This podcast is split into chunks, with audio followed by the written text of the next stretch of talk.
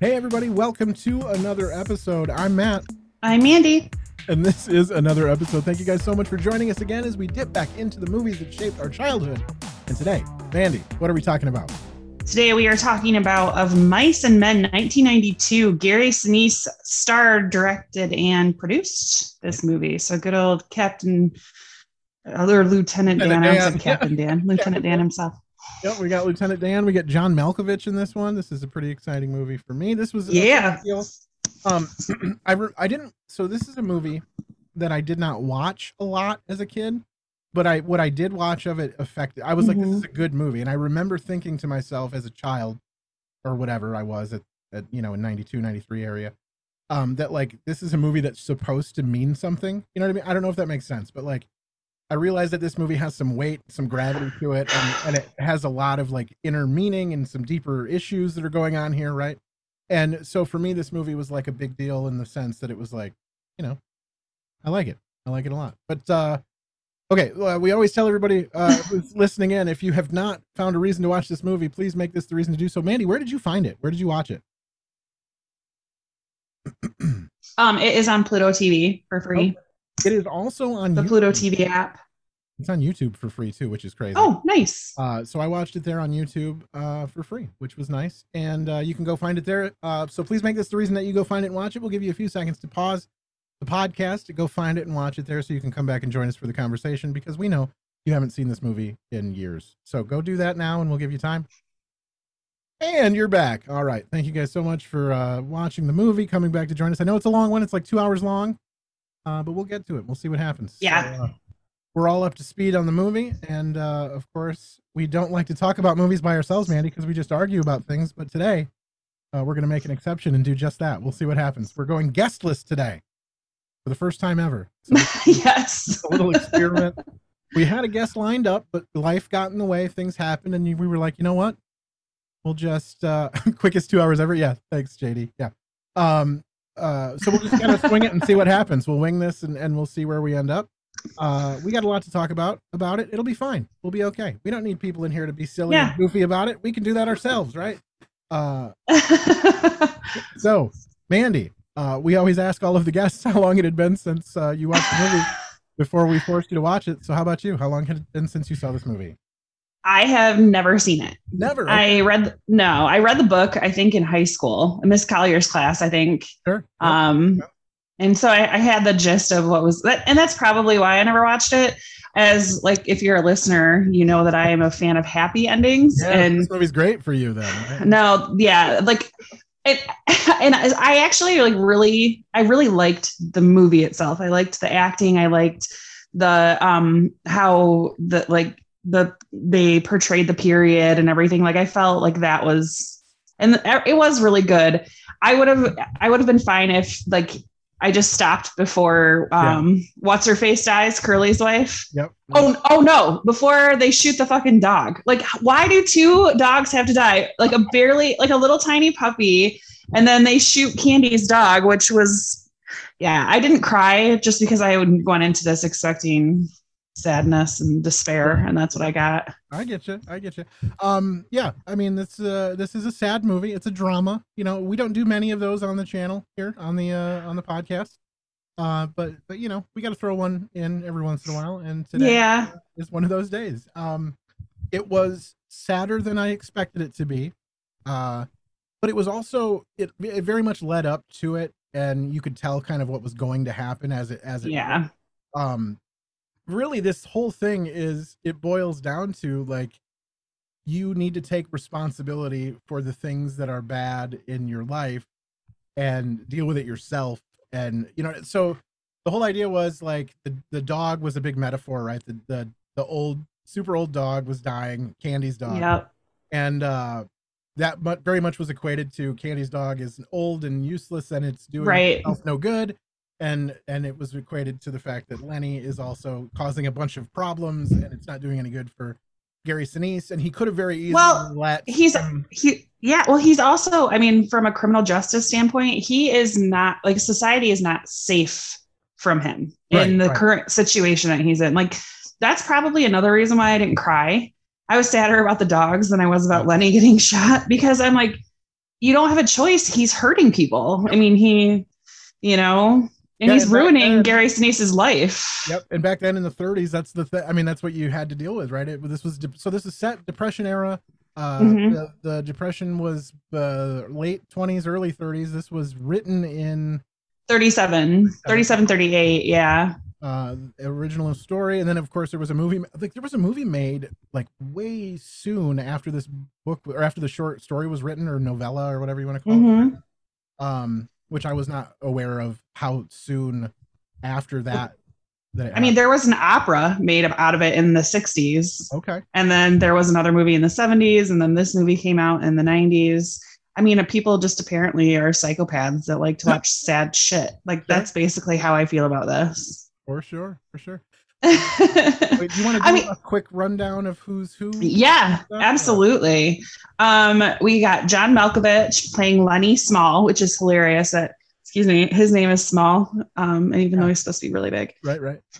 Uh, Gary, if, if this story was the the source of like the term to be small minded or something, I wondered if that was like either if they used that to give him his name or if it was that makes of- sense. you know, I, I wasn't sure how that worked. I mean, this mo- this mo- or this book in particular, like it's used in tons of things. And while I was watching it, all I could think of was the um, cartoon with the uh, the snowman, the abominable snowman from Looney Tunes, and he's like, "I will love him and pet him and squeeze him," right, right. and that for sure like came from this. So, um, yeah, uh, Gary Sinise plays George Milton.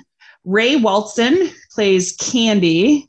Um, he was also Mr. Hand um, in uh, what movie was it? What we did with him, where he was he worked. I don't know. oh yeah, Anyway. uh, he's been in a ton of stuff though. Yeah, he's very uh prolific actor. Uh was he in um wait for it. Hold on. We'll figure it out. Let's do this. Uh he was Fast Times at Ridgemont High. That's the one, Mr. Hand in Fast Times. Yes, exactly. which is crazy because he had no hand in this movie. I know, right? um, well, they didn't call him Mr. Hands, so uh, but I'm sh- all right. Um, Casey Siemaszko played Curly. He was in Young Guns. And you're Um, listening into this, you'll have to forgive us if we find any possible moment of levity in this. We're just gonna try to to to sp- uh, any jokes we can find. We're gonna go for because yeah, we try. Just just super sad, right? Well, I mean, that's yes, definitely. Um, Sherilyn Fenn played Curly's wife, which is funny because she's Curly's wife. She doesn't really have a name. yeah, Um, I saw that in the cast list. I was like, I guess they never do. Even when uh um Candy comes out and says like. There's a problem in the barn, and he just refers to her as Candy's wife. It's so weird that he's not, like, Yeah, you know, Sylvia's dead or whatever. He's just like Candy's wife's uh, laying in the barn, I guess, or whatever. yes. Um, and let's see here. Oh, um, I don't. The Whit is a character. Like he's only on scene for a little bit, where he like kind of laughs and smiles. Um, and that's actually played. He was played by Alexis Arquette. Mhm. um, who was George from The Wedding Singer. Yep. We've had, um, yep, and uh, she, well, actually, at the time of her death, she was living as a man again, um, but she died in uh, 2016 of HIV complications. Okay. So ri rips to him or her, depending on what yeah, time of. time period we're referring to, I suppose. Mhm. Um, yeah, uh, at the time, I'm guessing it. Uh, she was referring to herself as he. Uh, was Mhm. around the the table they were playing cards during the scene where uh, uh, Curly got his hand smashed. So Mhm. uh, he was there. He helped them carry uh, Curly off and sort of facilitate. as soon as you see him, you'll be like, "Oh yeah, that was definitely George from you know." like it's yep. just a very he has a very distinct long, um, Yep, like a car- kind of- cartoonish face. Yep, and a large bottom lip, very pouty bottom lip. And I was like, wow, this guy is kind of out of place here. Also, um, I don't know if you noticed this too, Mandy. Another person who we've had in a previous movie before, uh, Joe Morton, who plays Crooks, was in Yes. the movie Crossroads. He was the guy Yes. who was like the liaison to the devil. Like he Mhm. wasn't the devil, but he was the guy who like brought you from the Crossroads to meet Steve Vai. Yes, and I absolutely love him. He's in Terminator, which we haven't done yet, um, and he was in um, Eureka, the show Eureka, which I loved. So he's yeah, he's a good guy. And then Um, yeah. So Richard go ahead. Sorry. we had Richard Riehle, who was also in Office Space. Uh, he was the uh, the I don't I know how to deal with people, you people. You know, like the yes, what do you he's do also here? he also plays Deuce Bigalow's dad. Remember when he's he cleans he's the toilet like the bathroom attendant, and then he brings him a cupcake and he just uses his hand to eat it Yeah. after he's been like plunging the toilet. Like that's what I will forever see him with like a dirty poop mustache from eating that disgusting Nice. thing with his hands. Um, yeah, then I mean there are other characters that were in this and other movies just because we've done like 200 of them. So Yeah, right, right, right, right. Yep. All right. So that's the who's who's. Uh, and I yes. guess I mean, this is where we would jump right in and ask people, you know, what their uh, what their opinion was, or kind of. Well, we would go with the ten word or less synopsis. Do you have Yeah. one ready to go? I do. Let me play the theme song then, because we might as well make it at least as official as we can.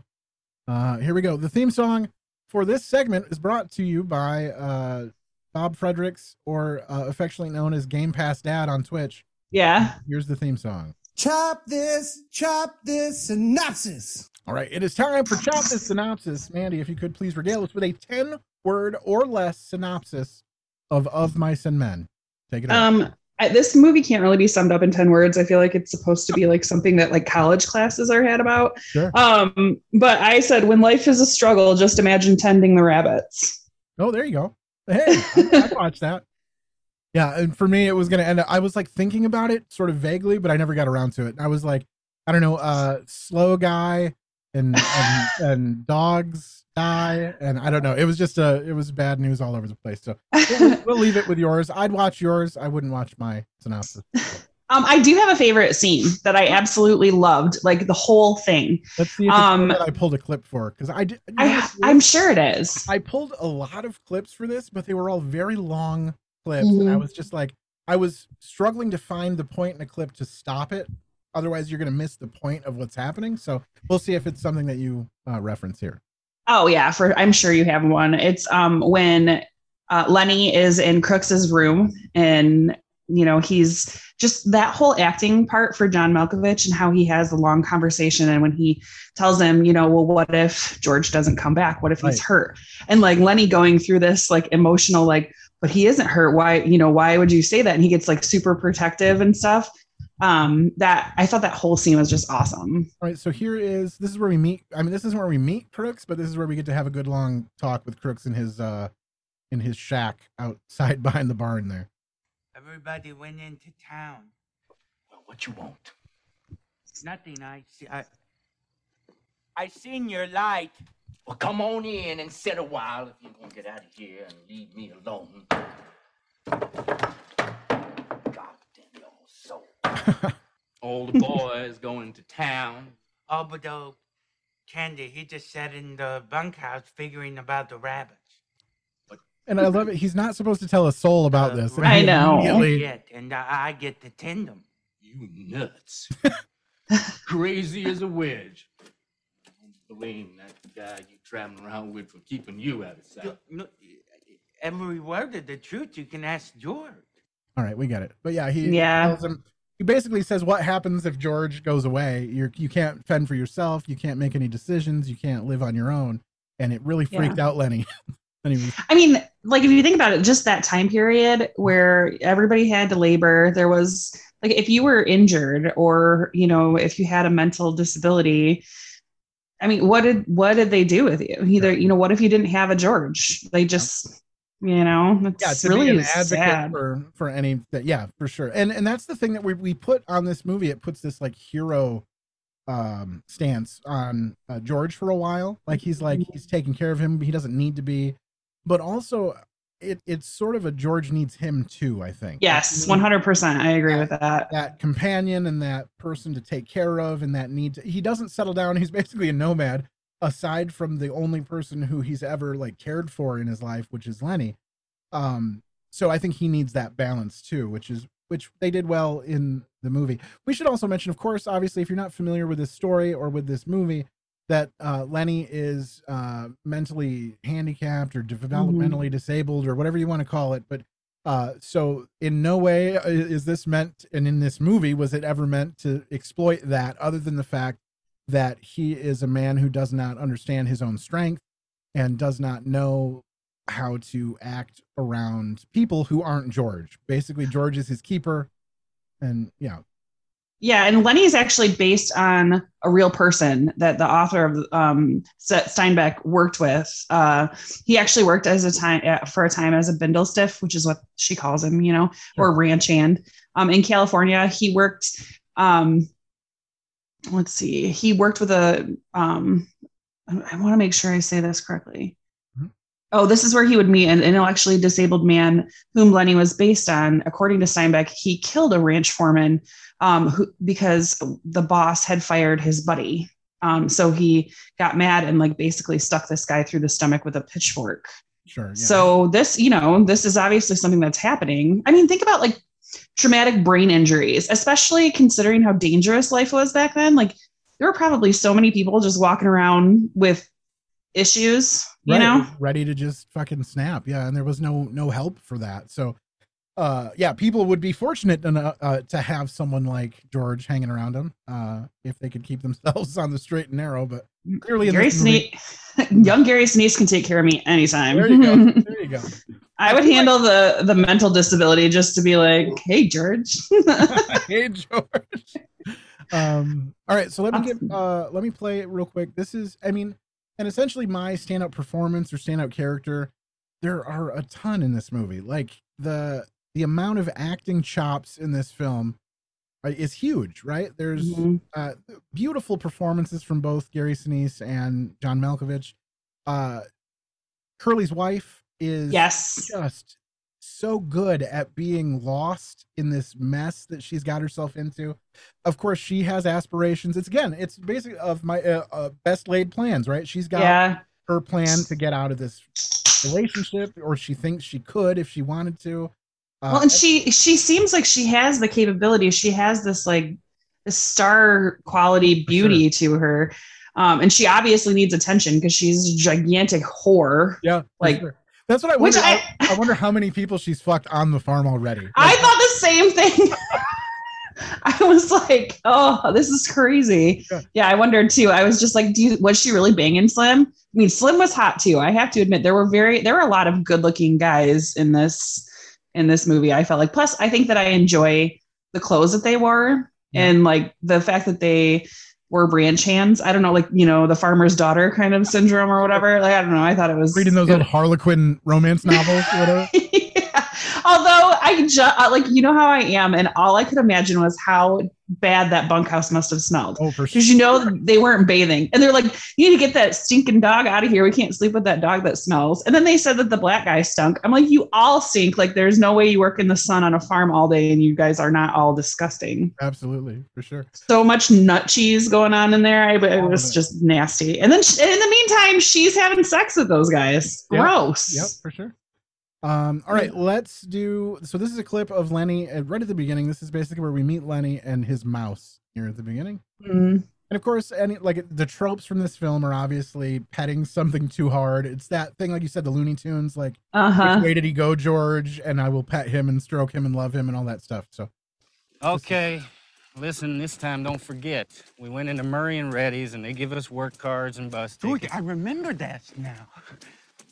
But George, I ain't got mine. I must have lost it. You never had none. I got both of them. You think I'd let you carry your own work card? Well, I thought I had it in my own pocket. I do think- pocket? George needs There's this needs him to be pocket, important George. too. I know it ain't. Mhm. You got it in your hand. Now, what you got in your hand? George, that, that's to my mouse. Yeah. But I I didn't. I didn't kill it, George. Honest, I found it there. Give it here. George, leave me have it. Give it here. What do you want with a dead mouse, anyway? All right. So I just want to feel it a little bit. Yeah. You know, sorry. Oh, then he just chucks it into the woods. I love it. Like out into a field. He's so sad about stuff. Um all right, so that is I mean that's kind of the setup for for where we're at, right? They're traveling uh workers, ranch hands, whatever. Um Yes. the beginning of the movie shows uh so I was interested in that, the way that they set up the film where they had that woman in the red dress running across the field and they were running away.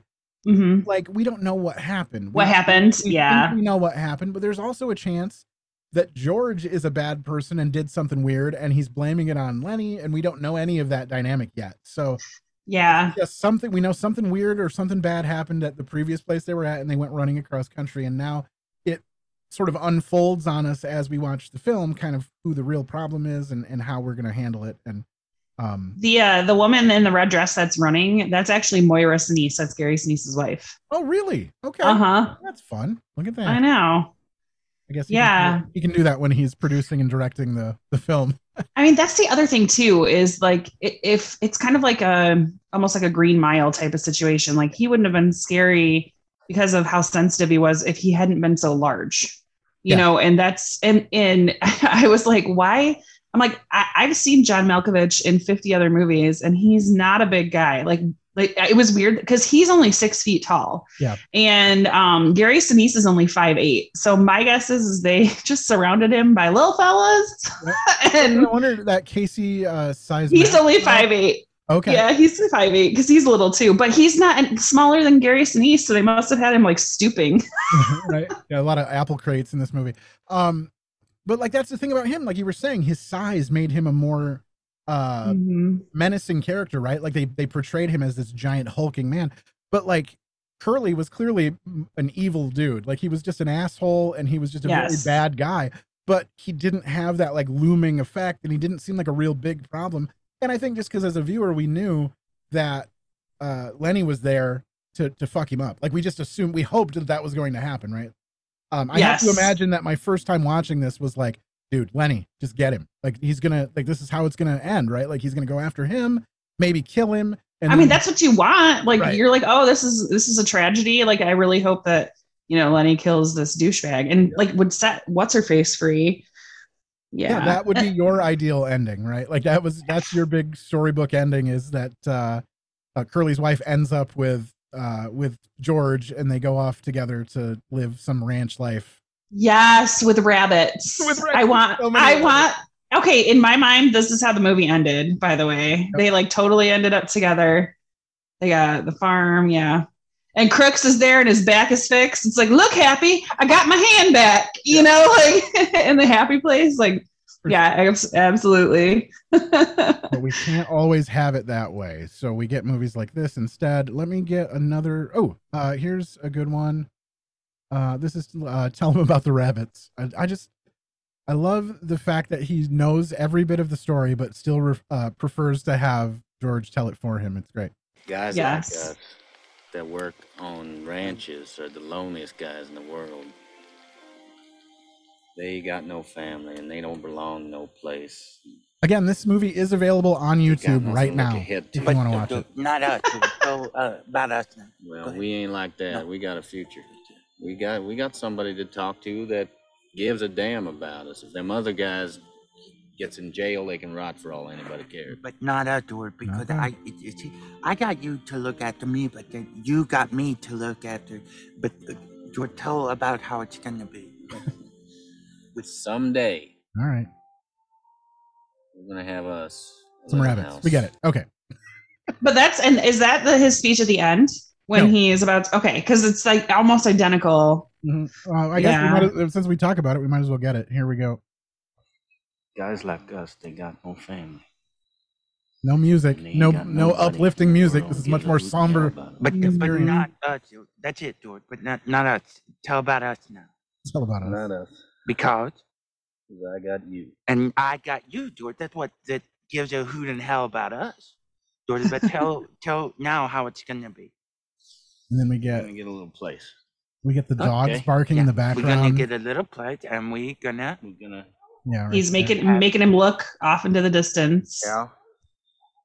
So yeah, we can tell the gonna dangers maybe- maybe dangers chicken. closing in. It's gonna be Down the flat, we'll have a little field. Be of the alfalfa for the rabbits, rabbits. And I get the tender rabbits. Ugh. that's it. Yeah.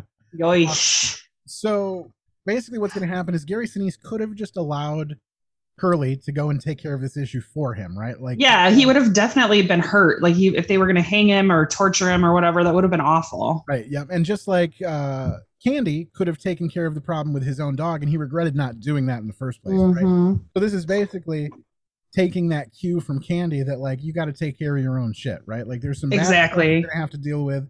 Things are not going to be always you know happy sunshine, um, and sometimes you're going to have to get your hands dirty. And that was him uh, taking care of his problem. Uh, essentially, I mean, he did. He brought that problem onto the farm. He brought that problem on Mhm. himself by being the caretaker for Lenny. Um, and he just, yeah, he had to deal with it. This was him uh, doing that, I guess. So Yeah, right. I don't know. Uh, um yeah the uh and like as you're watching this like in the it's hard to imagine the fact that this is this is all in a book or in a story that is actually peddled towards children like Sure. this is i mean it's a it's a short story and it is or a novella so i guess it's longer than a short story but not quite a novel and they make you read this book in school a lot of the time. But there's like there's you know cussing and blasphemy and racism and sexual abuse and you know and then um just all the other like just the total disappointing morbid depressing storyline. Like i don't i don't think i would want my daughter to watch this like in a, in school or, or to read it necessarily. I just feel like there's better stories Yeah, But whatever. I, guess, I don't know, but this this does it boils everything down to its like smallest common denominator of like this is the saddest story in the like I don't know. It's just nothing good could come out of this in pretty much any way you, you go about it. Pretty much, Yeah. uh, Lenny's got to be Lenny's got to be gone in this movie in order for things to kind of turn out right. Yeah I get that. caused himself too much damage and caused the world too much damage in his wake sort of thing.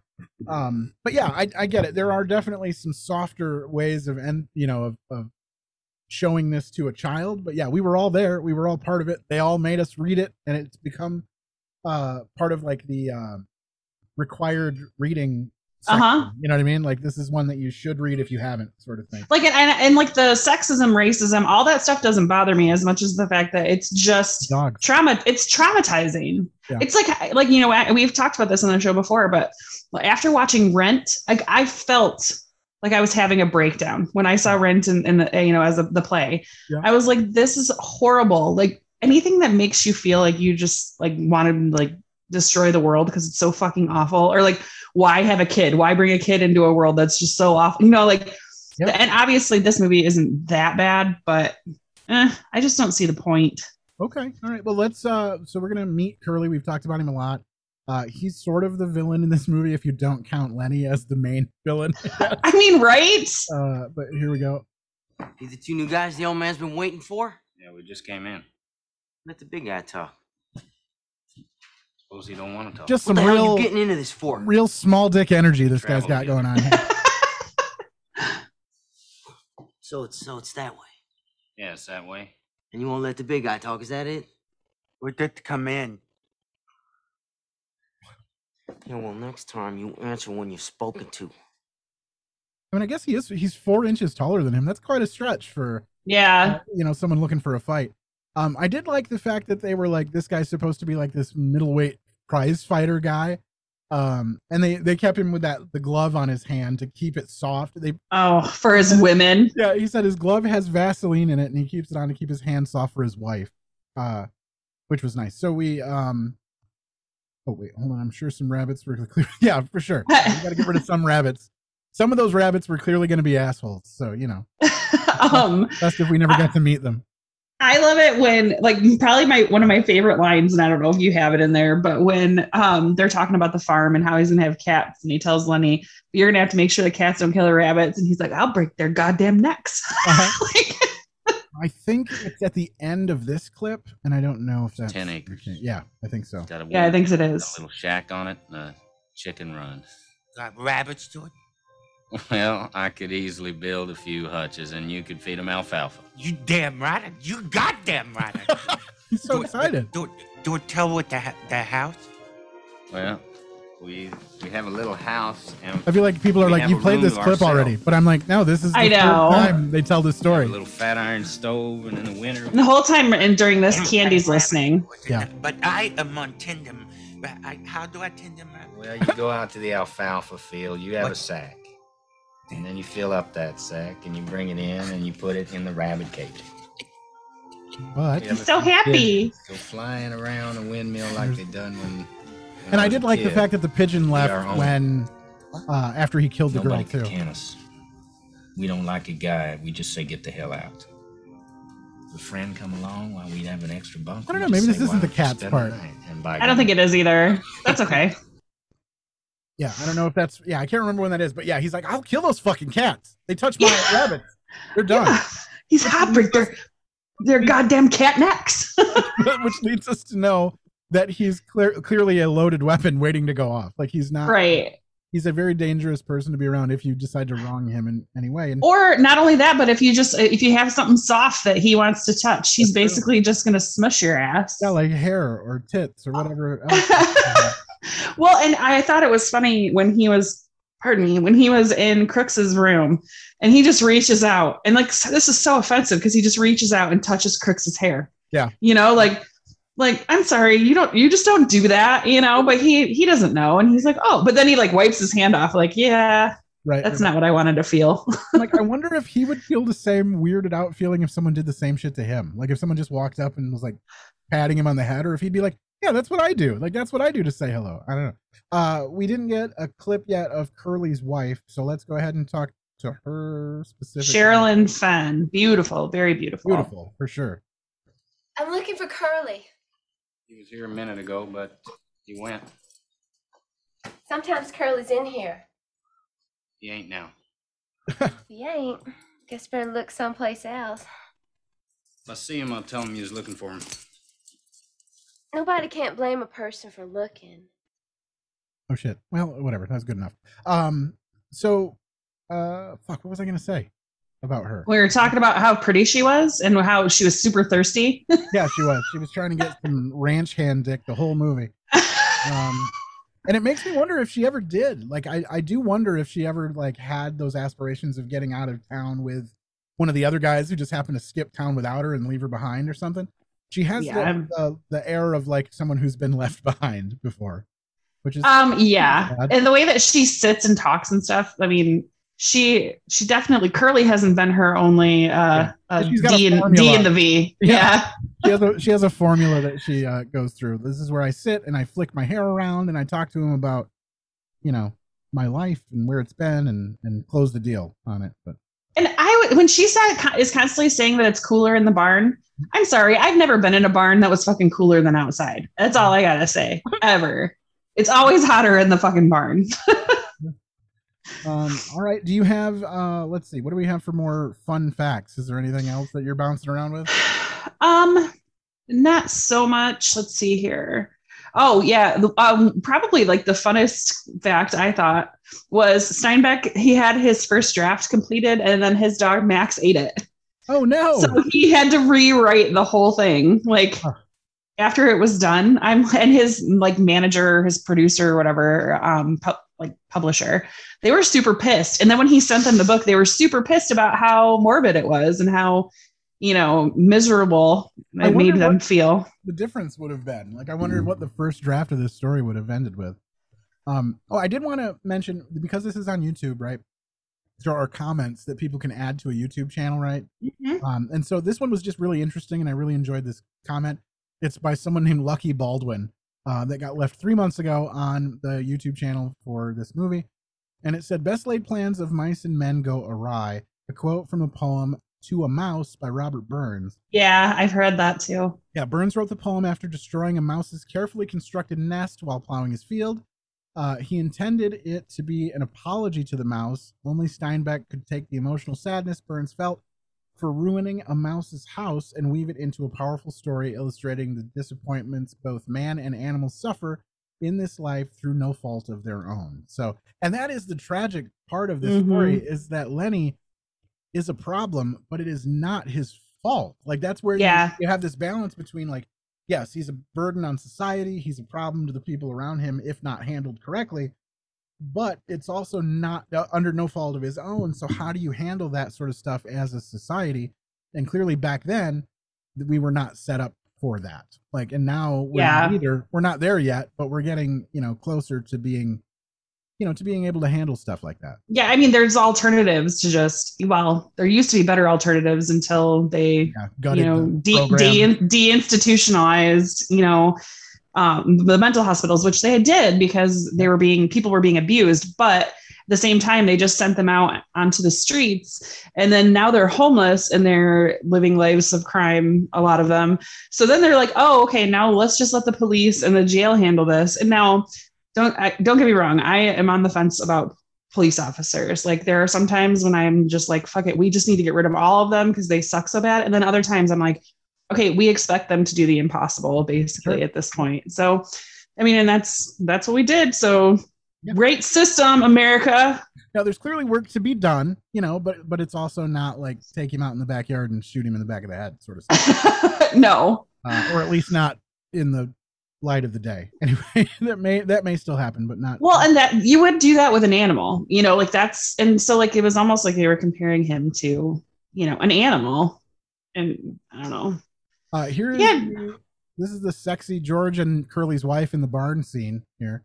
Uh, when I kind of thought that she was gonna, s- I wasn't sure how the movie went. You know what I mean? It'd been so long since I saw it that I wasn't sure if maybe George kind of got handsy with her too. Um, I actually remembered in my head, I thought that Lenny shot George. Like I hmm. that's and when I read the story, like in my mind, I thought, oh yeah, Lenny kills George at the end. Like I don't know why I thought that.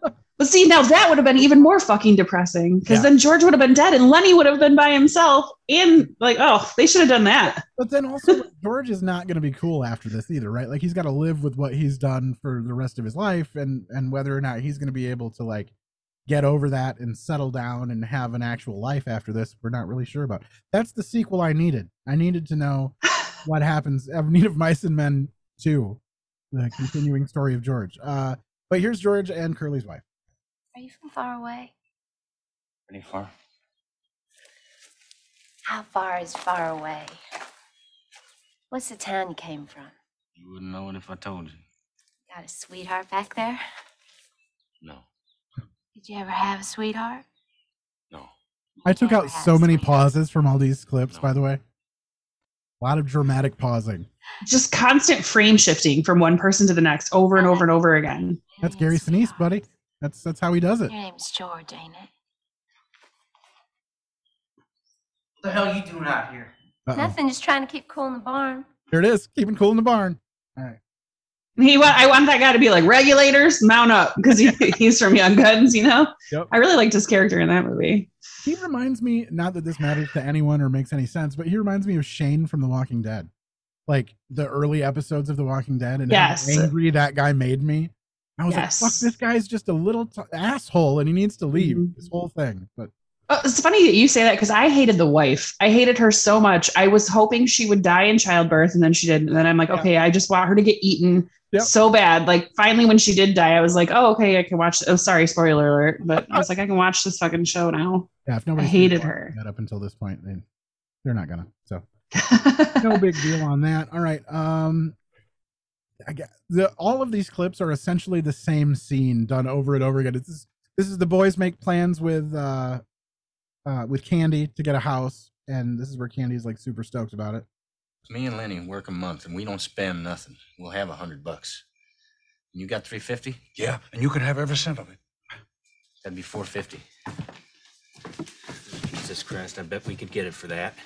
And then you and Lenny could go get her started and I'd get a job and make up the rest. I'm gonna take that god- goddamn pup. Sure, sure, sure. You know what I'm gonna do? I'm gonna write those two old people that will take it. And Candy will send a hundred dollars to hold it. I sure will. All right, yeah. Um, that's the other thing too is Candy got two hundred and fifty dollars for losing his hand. Yep.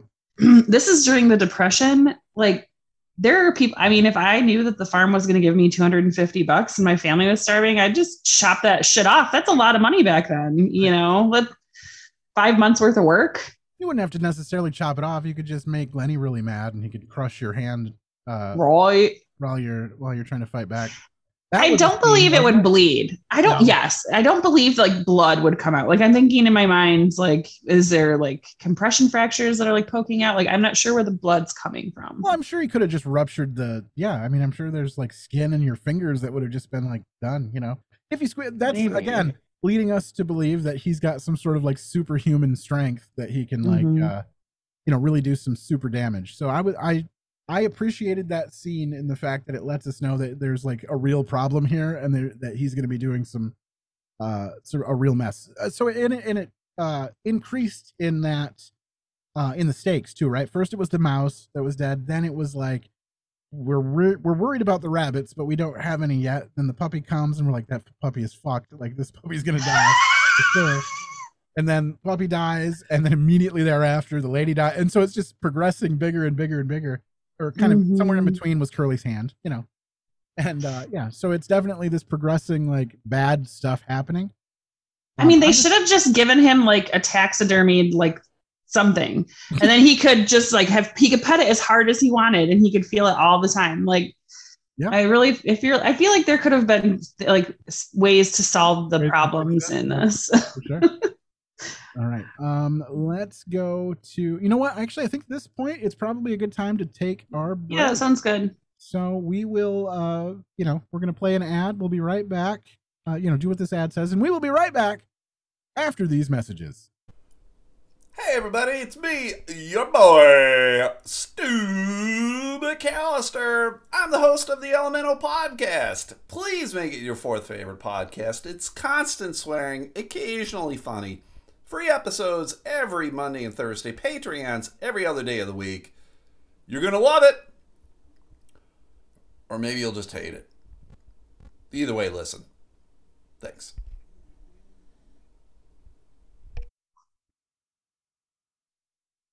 And we're back. All right. Thank you guys so much for supporting uh, Stu McAllister and his podcast. That was, of course, the ad you just heard for the LMNO podcast. That's LMNO podcast.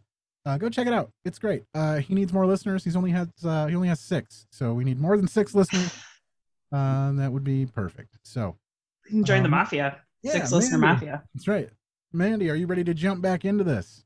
Yes. How about it? All right, we do. Uh, uh, this is a point in the show where I want to take time to mention the Facebook question of the day. Uh, today on Facebook, we asked, "What is your favorite movie based on a book?" I was struggling to come up with questions based on this movie that weren't just terribly sad. Yeah. I was gonna be like, "Hey, have you ever had to put down your own dog?" And I was like, "Oh, that's awful. that's the worst question you could ask anybody." So, I mean, uh, and that's like a real thing. Like we have to think about because our dog is really old. Yeah. And you know, people like back in the day, you just you took your dog out, you you and then you buried it. And now I'm thinking in my head, like if I shot my dog because he was sick, I'd probably go to jail. Like yeah, sure. Like I don't recall.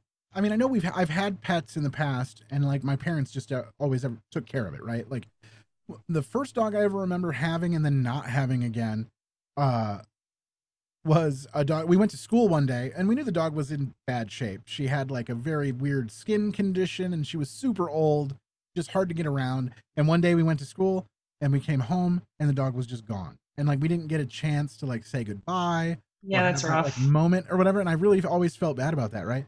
Um, but that was the only one that was kind of close to that happening. We had a few pets here and there throughout my life, but I've never owned the pet myself and had to like have it put down before. Um, in fact, our previous dog that we had before the one we have currently right now, um, we got to a point in our lives where we just weren't good at being dog parents anymore. Like we would leave. I mean, you had a real kid. you know, Yeah, you had yeah. you had actual stuff to do. Yeah. we had full time jobs, and we would just leave the dog all day alone by itself. And it was just very depressing to come home to this dog that was depressed. And it would be sad about stuff. Like it would it would pee on the floor and it would immediately cower when we'd come in knowing that it did something wrong. But like we know it can't help it. It's been here for Yeah. eight hours. Like what's it gonna do, right? So eventually we got to the point where we had to make that decision to be like, we need to give this dog to somebody else who can take better care of the dog, right? And we got it lined up with a tremendous person took care of the dog. I don't know if I've ever mentioned this on the podcast before, but Yeah, I think. Well, I mean, either that or I just knew. yeah, we gave it we gave it to a guy. We gave his name was Melvin, was our dog. Uh we gave our dog to a guy who like rode motorcycles, but like in a real hipstery kind of way. Like he had a little basket on the front of his like weird motorcycle and he put our dog in the front and gave him little goggles and a helmet and like there's no way we would have ever provided that kind of a lifestyle for this dog in our current position. And I was like, hell yeah, dude, Melvin, you get out there and you live your best life, right? Like, so it was a really fun and exciting thing to see him like go off and have a good time on, his- Yeah. you know. But and it was, I mean, we have learned since that that the dog has passed away, but we know for a while there he was doing like fun stuff. He had Aw. new people to meet, and he was this guy worked from home, so he spent all day long with this guy, and he just were like they were best buds, right? Um, but like thinking forward now, I have a dog now, and I just know Mhm. that someday it's going to happen, and it's a bummer. Like it's a real bad deal because it's not just my dog; it's like it's the kid's dog now too. And like that's Yep. you know a real problem uh down the road. He's super young though. You have a lot of time with him. Yeah, like we'll Lexi will probably be off in college by the time you have to worry about that. Sure, so yeah, yeah. Well, we'll do it. Yeah, maybe she'll take uh she'll take Maggie with her, and then she'll uh she'll have to deal with it herself. so I won't have to mess with it. But all right, all right. uh let's move along. Uh, the Facebook question you said, um, what's your favorite movie that's based on a book? yeah. Um, mine 100% like absolutely would be the Harry Potter series. Like Okay. I think they did a really good job. Like every single one were amazing. So And we did have a response as well. Uh, JD Templar from the Twitch chat actually said Lord of the Rings uh, was his favorite uh, book or movie based on a book. mhm. Uh, we also had Scott mention Shawshank, which is mine. That that's got to be Mhm. mine. It's got to be up there. It's it- clearly it's one of my favorite movies. So the chance that it was also based on a, a short story is is you know fit into this category pretty well. Um, but also he did mention too that um, Stand by Me was also within that short story set. yeah. That's another movie that we've done, and another movie that I think is a tremendous film. So super good. Yeah. there's And and at the, the risk of sounding like a huge super nerd, I loved all the Twilight movies except for the first one. yeah, So because the director you're right. sucked. super nerd. Uh, we also had a response from uh, the greatest of all time, Mr. Stu McAllister. We just mentioned him. Uh, he said the girl with the dragon tattoo was good. Oh yes, that was good, and I read those books too. I was gonna say I know people. I've I've heard of people saying that the books were great. I just wasn't sure about the reception to the movies. So, but yeah, sounds like those were also good. We didn't get a lot of play on this one. It is like the middle of the afternoon and like Yeah. on a uh, Monday, so I get it. Um, but yeah, so make sure that you guys, if you're listening to this after the fact, follow us on Facebook so you get these notifications so you can participate because they might be at random weird parts of the day. So that would be the best way to get a hold of that. And let's move on. Speaking of Stu McAllister, let's go ahead and move on to our first uh, game of the second half portion here. Uh, theme, so- theme song provided to us live on the air by Mr. Stu McAllister, and it goes like this. Box office theme song. That's it. Short and sweet. Box office theme song. Mandy, take it away. All right. So it is impossible to find the actual estimated budget for this movie. It's just Okay. not available. Like I wanted to send Mr. Sinise some an email and be like, dude, how much did this movie cost? But um yeah, so we don't we don't have that first unless like I, I it'd be Take fun to just kind of speculate. guess. Yeah, right. Based on what we know about this style of movie in this time period, um, I don't know. I mean, there wasn't a huge amount of. I don't was was John Malkovich like a huge star at the time, or was this kind of his like break into being a leading like huge star?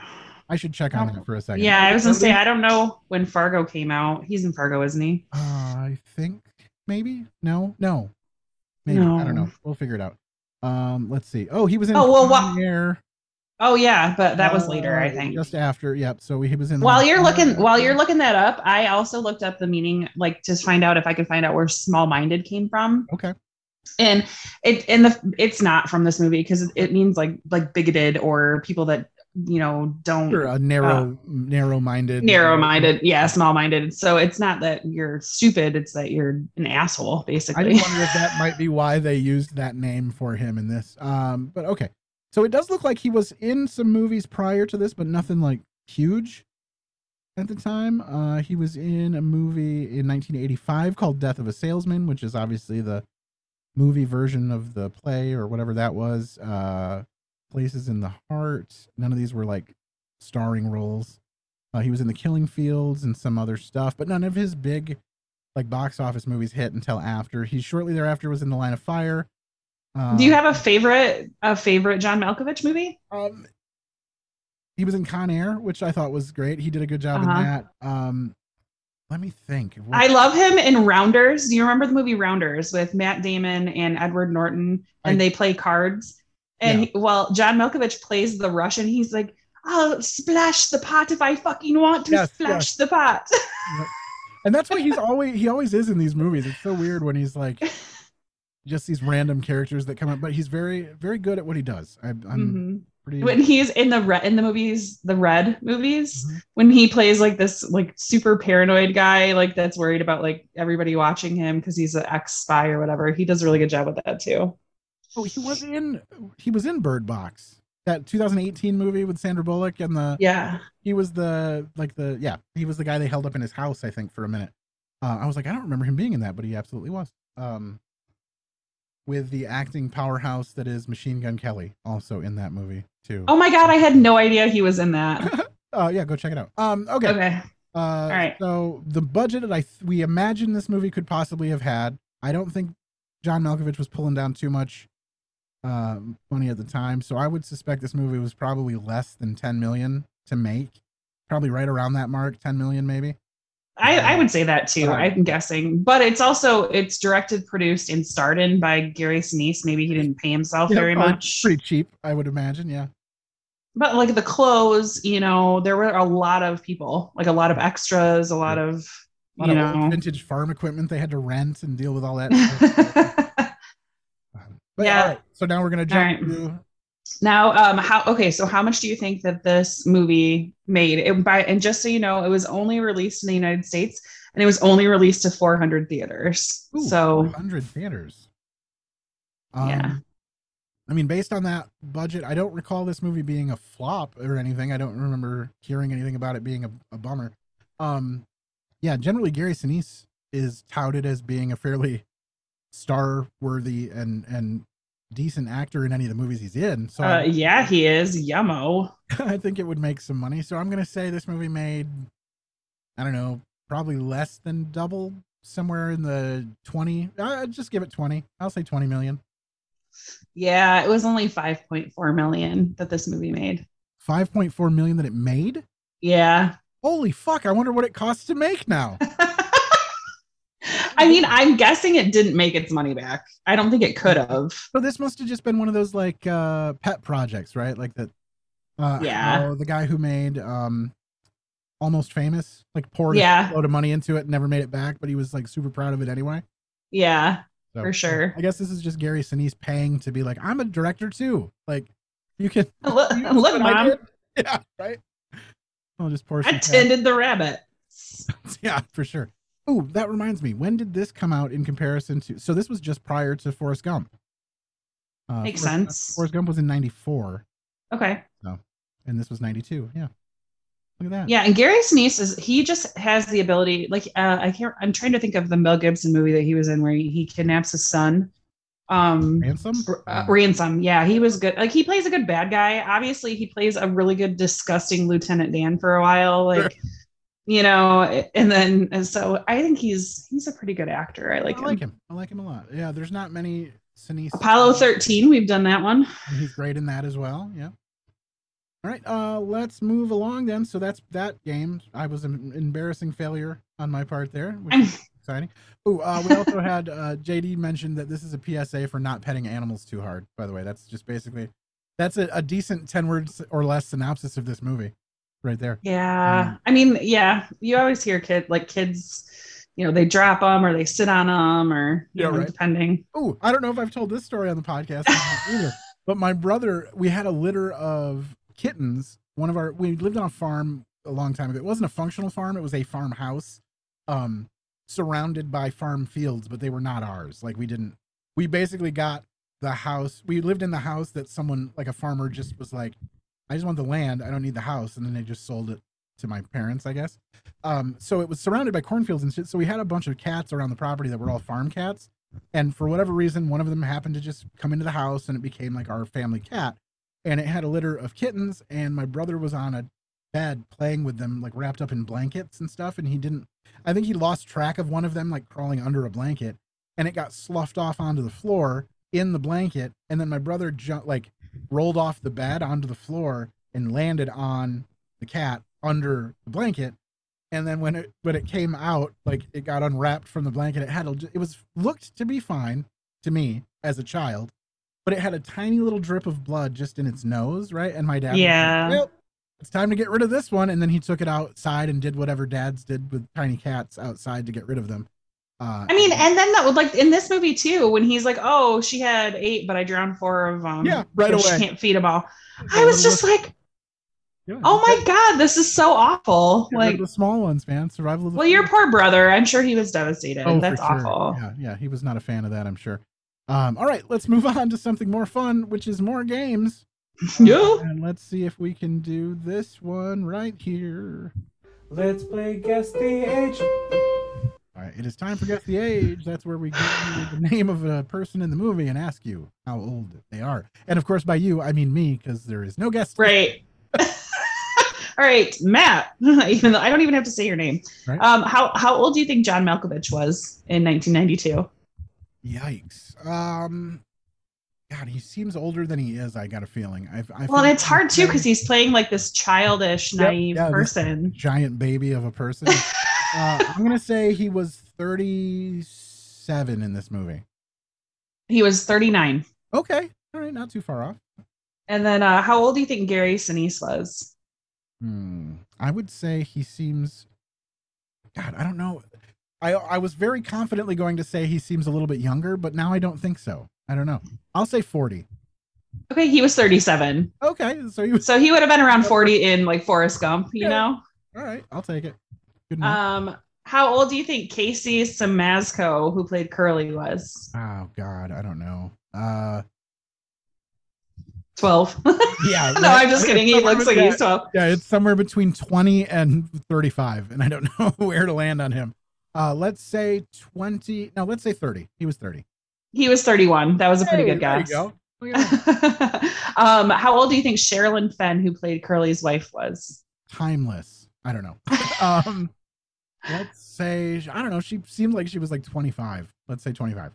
Okay, she was 27. Yeah, she was really super popular on uh, Twin Peaks, which I never Yes. watched. But I tried to watch Twin Peaks, and it is god awful. Sorry for anyone out there, but I could not make it through it. Man, it is rough.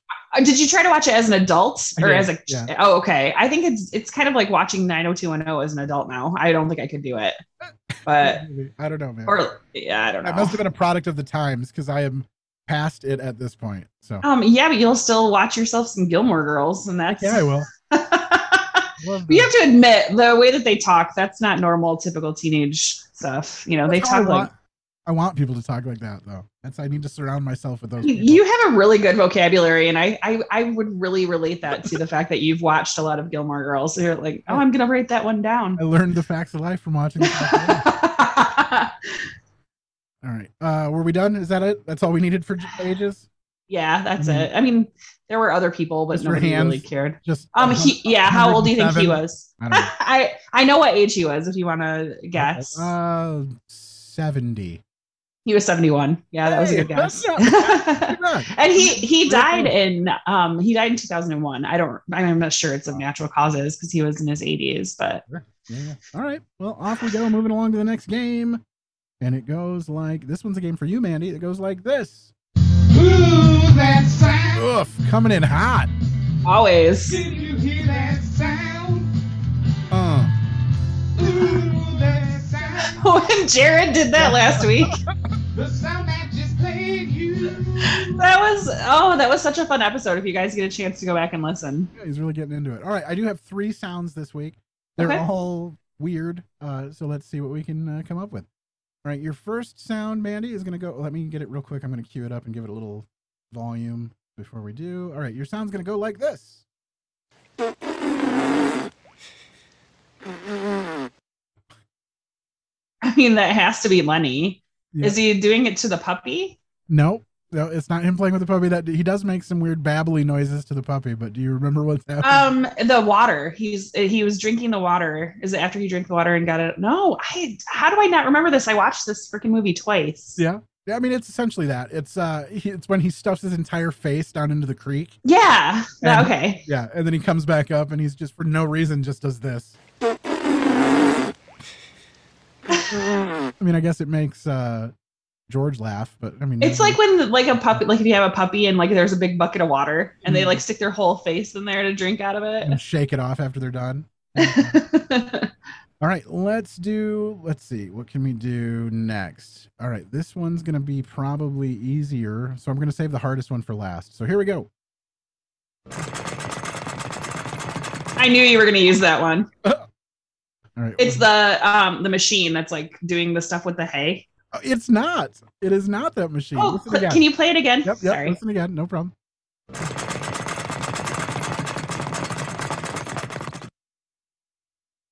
I can see where you would come up with that, but it is not that.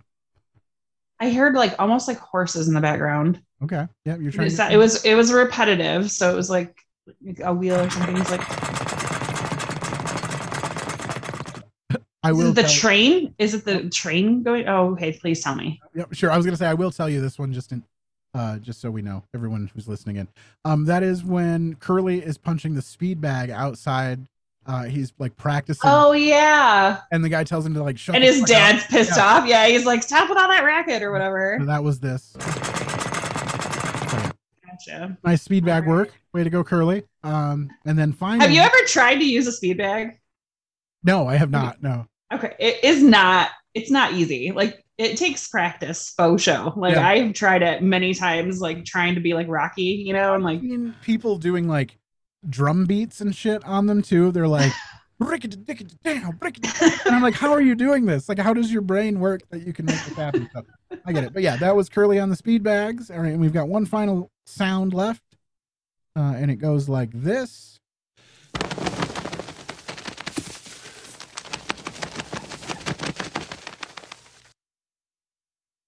Oh my god. Play it again. Okay, play it again. Yeah, for sure.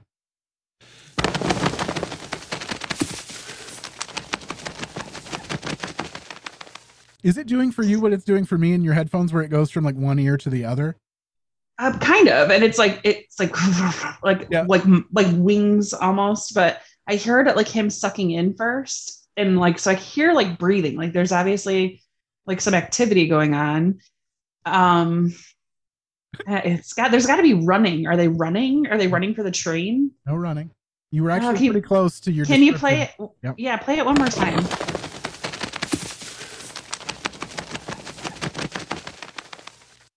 Oh my gosh, I have no, I have no idea. I All right. suck at this. All right. Norm.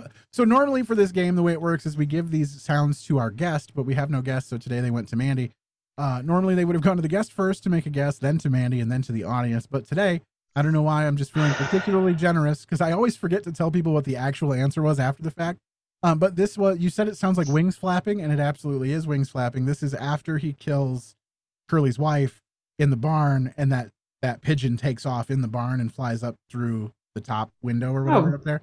So it's just it's a unique sound that I got from the movie. I was Yeah, that is obscure AF. Like, Uh-huh. there's no way I would have gotten that. I don't They think. do reference but the fact that there were, you know, the the pigeon that he had when he was a kid up by the window Yeah. or whatever that would take off, and I was like, oh, that's fun. Um, but otherwise, this was tough to do. That wasn't just like machinery or music happening in the background.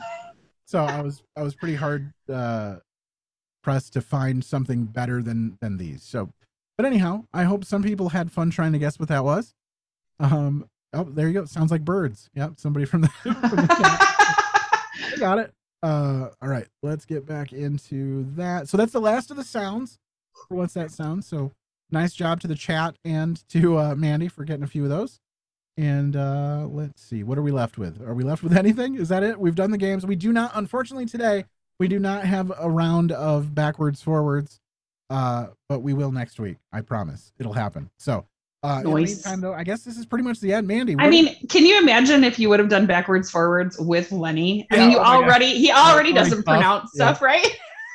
there was a brief time when I wanted to take one of George's long explanations of where they're going to live and Yeah. flip it around with that. But I'm like, fuck it. We've already played this three times, and I had already gotten that deep into the movie before I realized that there weren't going to be any like real monologues to use.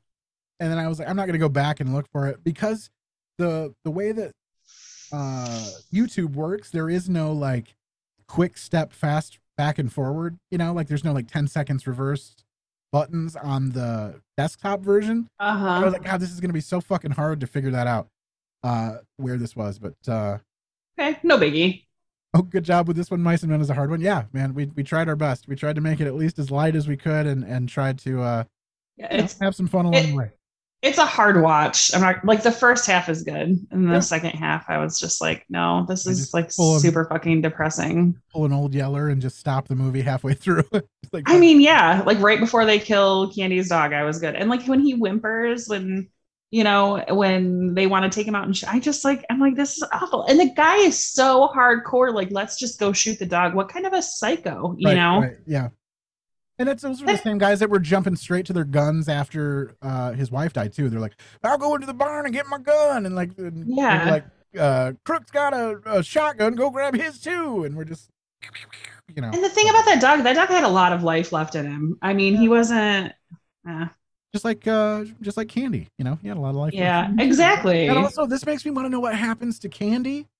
Like, Yep. what happens to Gary Sinise? Does he go back and grab Candy and be like, "We got it. They agreed to the payment, and we'll just, you know, go from here or whatever." But I don't That's know. in my mind. That's how it ended. Yeah, Candy and and Gary Sinise ended up in a And Crooks, Crooks goes Yeah, too. sure. He deserves it. and it fixed his back. All right, remember that. Um, all right, so it, so is there anything that we did not talk about about the movie that you thought that we should or that we that we might want to? Um. Well, do you do you think that this is a is like a book that should be um that should be promoted in school or be like a, on the reading No, list? I do think this is an easy way to broach some of these subjects. I know that these can probably be tough to explain to people in like a real life setting and this gets them enough of a disconnect from it to realize that there are bad things that happen to people even if they are not intending to make that uh, under no fault of their own. Like bad things can still happen. And I think it's a lesson that needs to be learned and I don't know if this is the appropriate way to teach it, but at least it gives people that perspective of like just because something is different and something is bad doesn't necessarily mean that it's like their own fault. Yeah, I get yeah, it all leads down to like, you know, it's not your uh, fault. the the only and the only like argument I have with that, and maybe not even an argument, just like an, an opinion, is that we live in an information age. Like we live in an age where like so much is common knowledge. Like we understand about people and the differences and disabilities and all of that. And we understand the poverty that was happening at the time. And we I just don't feel like like those lessons have to be taught in a book anymore. And I'm sure literary people out there would be like, yeah, like you're so full of shit. And there was a time I think when this probably needed to be read. Same with like, you know, like um, Huckleberry Finn and all that stuff. Like these were when social issues like weren't widespread. When you know you get some hillbilly town that does, doesn't allow dancing, and then you know they need to be Everybody was closed off for that information. There weren't there wasn't easy access to realize that there are people that are different than you in the world. Whether they're different uh, you know, cognitively different or physically different or whatever. Um, so yeah, I guess there's this is a reason that that would broach that subject, but man, uh, yeah, this is not a uh, not a good one for the uh, National Rabbit Society or, or you know anything like that. I wouldn't go touting this around, but all right. So that Anyway. brings us pretty much to the end of what's going on here. I guess if we covered everything we wanted to, now it's time for plugs. Normally, this is where we would give our guests the opportunity to plug something, but in lieu of that, Mandy, do you have anything you want to point people toward in the real world? Um, yeah, I am going to be on um, the Notes the Goats uh, podcast. That's Brandon Alberta. He's a friend of the show. He is the one that did our Guess the Age theme song. So um, I, I'll be doing that in October. So I just wanted to give a little And I give a little plug to that. and I have done a couple of episodes of that too. So check out their previous catalog. You can find both of us in there eventually. So that'll be cool. And uh, so nothing else going on. You want to? Um, well, since Scott Overholt is in the in the room, he ho- him and Emily Moe host a um, an awesome show in Portage um, at at Lodo's. Called, it's called Lowdown Comedy. Um, I believe it's the third Saturday of every month, or the last Saturday of every month. That is That's in Portage, Michigan. So correct. I think it's the last area- Saturday. Yeah, and it's always awesome. They always have a super good lineup, and it's a great venue. So, yeah. All right. Um, and then for me, as far as plugs go, for myself, I will be on Carl Johnson's podcast coming up very soon. And I did not look up what the name of the podcast was uh, during our break. So uh, you'll you follow me on Facebook. My name's Matt Harper. You can find me there, and I'll post all of the links to all that stuff when it comes out. So that'll be happening very soon. Um, if you are listening in and have a podcast and would like one of us to be the guest on it, or both of us, we'll do a team effort, whatever. Just let us know, man uh, reach out and see what happens. Um, and then uh, we will go from there. But if you want to reach us directly, you can email the podcast at another episode podcast at gmail.com or you can reach us on social media. One of the ones that we want to point you toward directly is going to be our Instagram account for the podcast. And that's where you can see the, uh, well, right down here, if you're watching on Twitch, you can see the uh, augmented movie poster where I have removed the faces of Gary Sinise and John Malkovich and replaced them with our faces. We do that for every episode each week. so the Instagram uh, account is a good place to go see those happen in uh, you know the week that they're being released. Um, otherwise, uh, I guess I mean this is it. Every time I every time I hear a ding, I imagine like someone's paying you money to take your clothes off because apparently like that's what it seems like. no, that is absolutely not happening. Um, it's actually paying me to put more clothes on. Exciting. You want me to dim the lights even more. like, turn, your- mic off. Let's get rid of this altogether. Um, so normally I don't have a way to really end this nonsense uh, until we get to uh, the yeah we I don't have a way to end this, so I just play a clip at the end to stop myself from rambling, which is what I'm doing right now. Uh, and today the clip is going to sound like this. He used to he used to he used to wash his hands even after he ate. That's it. oh my gosh.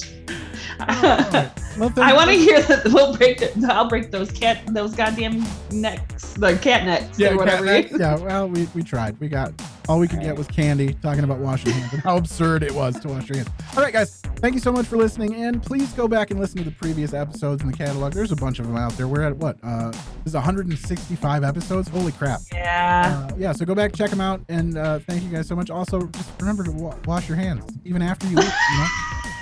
so thanks, guys. Uh, bye. Bye.